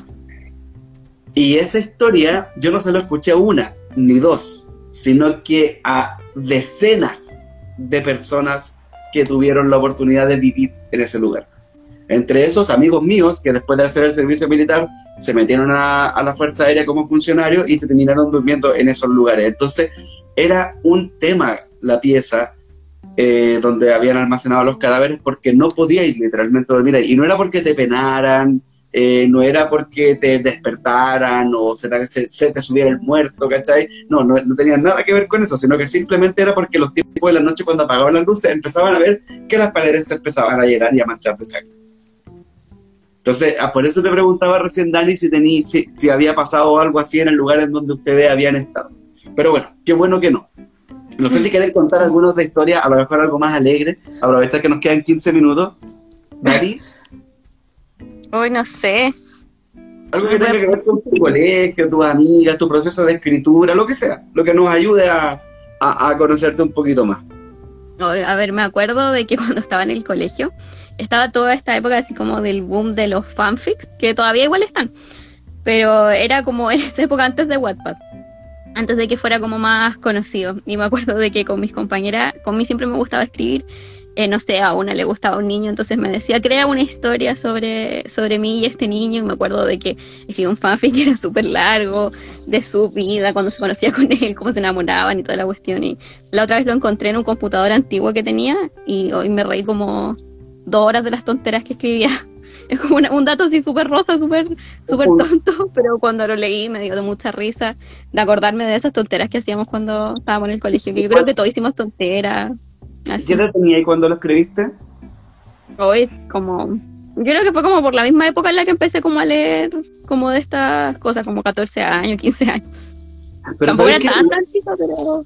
igual tiene sentido, o sea, al fin y al cabo, cuando uno empieza a escribir, lo, que hace es empezar a imitar. Claro. Yo creo que aquí todos pasamos por fanfic, o sea, la primera novela, la, la perdón, la, la, la primera novela que escribí, pero la segunda que publiqué, que se llama Las Noches Pasadas, que es una novela de vampiros, pero muy al estilo de Anne Rice, nació como un fanfic de Buffy la Casa Vampiro. Mm. ¿Cachai? Entonces al final como que uno siempre parte en, ese, en, ese estilo. Y, después de eso, claro, cuando tú la vayas a publicar ya empecé a tomarte un poquito más en serio la historia y la trabajás y todo el cuento, ¿cachai? En el caso de Las Noches Pasadas, en mi caso, eh, eh, la, la, la novela que yo escribí como fanfic ni siquiera fue la que publiqué porque terminé rellenando huecos y argumentales sobre todo, hasta terminar de contar una historia que ocurre 200 años antes de la novela que yo escribí como fanfic en, la enseñanza media, ¿cachai? Entonces al final igual son unos ejercicios que son interesantes de, abordar. Tú, está todo relacionado. Perdón, perdón. No, que está todo relacionado. Todo el rato, todo el rato. En el caso tuyo, Nereide, ¿tenía alguna, alguna anécdota de ese estilo? Eh, tengo otra historia de terror que contar. Por favor. sí. Lo que pasa es que, mira, cuando estábamos, cuando yo estudié fuera, estudié en San Felipe. Y eh, cerca del campus San Felipe, donde yo estudié tecnología médica, estaba eh, un lugar que se llamaba La Troya. Y el primer, la primera casa, bueno, la segunda casa en realidad donde viví, estaba en La Troya. Y La Troya era como un barrio súper antiguo. Y era una casona antigua de madera pero de estas casas que de noche se llenan de neblina, así era súper tétrica. Y ahí pasaban cosas, escuchábamos ruido, escuchábamos bulla, veíamos sombras que se caminaban como por fuera de las ventanas. Eh, yo vivía con una chica que se llamaba Karina y dos compañeras más, pero eh, a la Karina una vez ella vio flotar unas llaves yo estaba de espaldas a la puerta y ella me dijo, se puso blanca, pero blanca así, de todos colores. Y yo dije, pero Karina, ¿qué te pasa? Me dijo, Dani, esas llaves se están moviendo sola. Y yo, bueno, no las pesqué, porque si hay cosas así, mientras más atención le das, es peor. Ya, pues lo que sucedió, o lo que a mí me pasó, es que un día eh, salimos como a carretear en grupo y yo volví a la casa sola porque a mí no, bueno, no es que no me guste carretear, pero muero temprano. La mayoría de la gente puede trasnochar toda la noche, yo a las 12 ya me estoy muriendo. Entonces yo volví a la casa. Y como estaba sola, me encerré a pieza, puse música y me quedé dormida.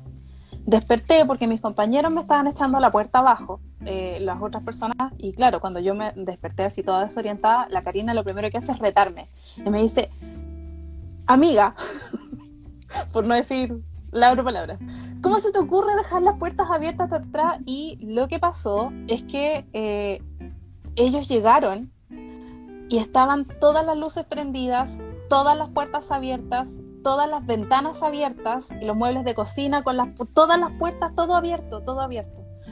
Eh, y la gente me decía, ay, pero a lo mejor fueron tus amigos. Habían unas ventanas, de hecho, que estaban clausuradas, unas puertas que estaban clausuradas. Y era imposible que mis compañeros abrieran todo eso sin que yo me hubiera despertado. Eh, y eso fue como lo más cuático que pasó en esa casa, de que en la pieza donde yo estaba no pasó nada, pero la casa estaba abierta, pero por todos lados, por todos lados, todo, y las luces prendía, todo, todo, todo, todo abierto así. Así que después de eso, buscamos casa en otro lado y nos cambiamos. Oye, y, y, y imagino que esa casa Porque- después, ¿o no? ¿No? Me imagino que esa casa la quemaron después. No, no, sí, no, no creo, no.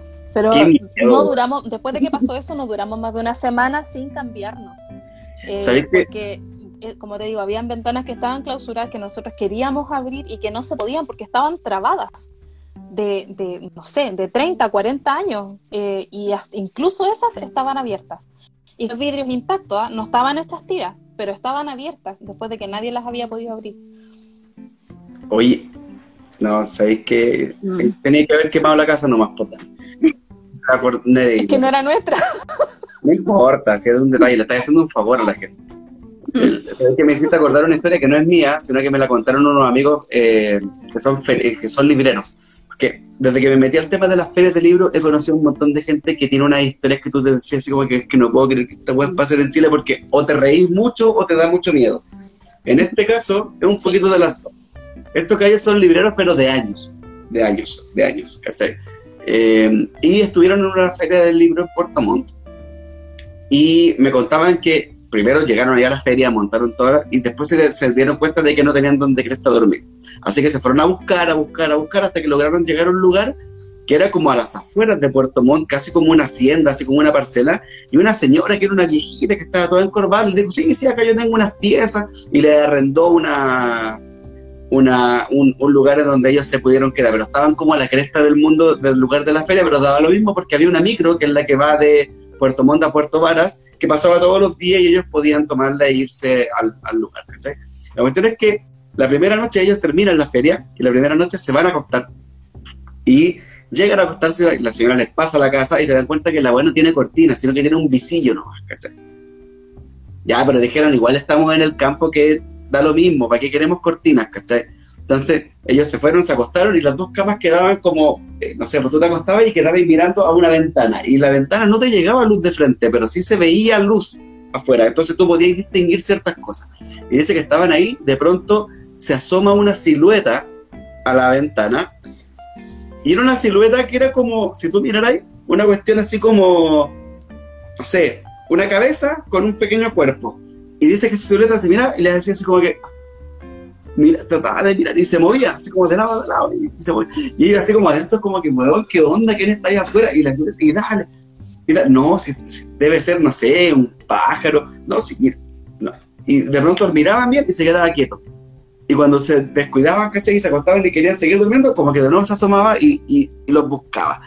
Bueno, la primera noche ninguno de los dos tuvo el coraje de levantarse a ver qué diablos había. Al día siguiente no le dijeron nada a la señora, ¿cachai? Cuando tomaron desayuno callado, se fueron a la feria, listo. De noche volvieron a llegar, se volvieron a acostar y de nuevo se les volvió a asomar la silueta. Hasta que, hasta que en una, llegó un momento en que ya dijeron, ya, esta cuestión ya no da para más, hay que ir a mirar qué diablo es. se levantan a mirar qué onda y logran abrir la venta, el, el visillo para mirar. Y había un gato, era un gato, era el gato de la abuela, que era un gato mochero que salió de la calle, igual le habían pegado, le habían cortado la oreja, así como que las tenía todas molidas. Entonces por eso yo no, no lo veía con las orejitas para pues, así como que veía la pura cabeza que se movía. El gato siempre usaba esa pieza para entrar a la casa porque dejaban las ventanas abiertas, entonces claro, ellos cerraron las ventanas y dejaron al gato afuera como tres días. que lograron eh, tenían que abrir la ventana para que el bueno entrara y no nos molestara más. Entonces, como que de pronto tenía este tipo de cosas esta guitarra. Eh, bueno, se nos está yendo el tiempo, quiero, no quiero quitarle a ustedes más tiempo tampoco y por lo tanto me gustaría que la Dani eh, dar algunas palabras al cierre, lo que tú quieras Dani, despedirte, saludar, agradecer, invitar a algo, tienes eh, en, este momento la palabra, eh, cierra tú tu, participación en este programa Abre Nocturna. bueno, primero agradecer por la invitación, igual fue muy entretenido, las historias igual estuvieron muy buenas, algunas más aterradoras que otras. Y mm, eso, fue una buena conversación. Eh, ojalá poder seguir haciendo estas cosas en, la editorial, porque igual como que uno que viene como desde afuera, que nunca tiene, como yo, que es como el primer libro que publicaba, que no tiene como ese acercamiento a, a la literatura, a otros escritores, estas instancias igual son súper positivas para poder conocerse, para poder hablar de otras cosas no necesariamente relacionadas con los libros como estábamos haciendo ahora y poder conocer otras características de las personas. Así que eso lo encuentro súper bueno. Ojalá que se den más instancias. Ojalá también que se puedan dar más ferias para conocerlos también a todos personalmente. Y eso. Ojalá poder que se puedan repetir estas cosas y muy agradecida con la invitación. Perfecto. Muchas gracias a ti por participar, Dani. Nereide, el micrófono es suyo. Muchas gracias, Huguito, por la invitación y gracias también a la Dani por participar. Quedó súper intrigada con su novela, así que voy a conseguirla para leerla. Em, y, eso, yo echo mucho de menos las ferias, estoy en Valdivia, pero si es por ferias yo viajo. Así que por favor, chicos, eh, vacúnense, vacúnense para que podamos volver a la normalidad y podamos compartir como antes. Yo siempre he dicho que Aurea es una editorial súper sana. Eh, la Dani todavía no tiene como esa experiencia, pero Dani, viene como esa emoción inmensa de compartir stand con otros autores eh, de gente, tú mueves y ofreces tu libro, pero tus compañeros lo mueven y lo ofrecen por ti. Y uno lo hace por el del compañero y hay como una camaradería tan grata que yo extraño mucho. Así que gracias por la instancia, eh, vacunémonos todos, cuidémonos, ¿cierto? Y mm, bueno, ojalá podamos volver a la normalidad lo más pronto posible para que volvamos a encontrarnos, porque eso hace falta, que nos encontremos. Perfecto. Me subo a tus palabras, también a las de la Dani. Eh, muchas gracias, Dani, por tu tiempo, por estar acá en Aura Nocturna, el espacio donde hablamos de géneros literarios y de cómo escribirlos. Eh, y muchas gracias a ti también, Dani Rayman. Hemos compartido en un par de ferias, así que como que nos conocemos un poquito más en, persona. Ojalá, de acuerdo contigo, ojalá que vuelvan las ferias, que volvamos a poder ir a Puerto Varas, por ejemplo, en esa feria en la que estuvimos juntos allá en, en el sur. Eh, ojalá que podamos volver a la quinta región y la Dani se pueda sumar al, stand eh, ya con un aforo un poquito mayor, porque igual a veces es un tema de aforo lo que, no, lo que nos limita un poco estar con toda, con toda la gente. Eh, pero eso, muchas gracias a ustedes, gracias por, la, por sus libros, eh, sigan escribiendo.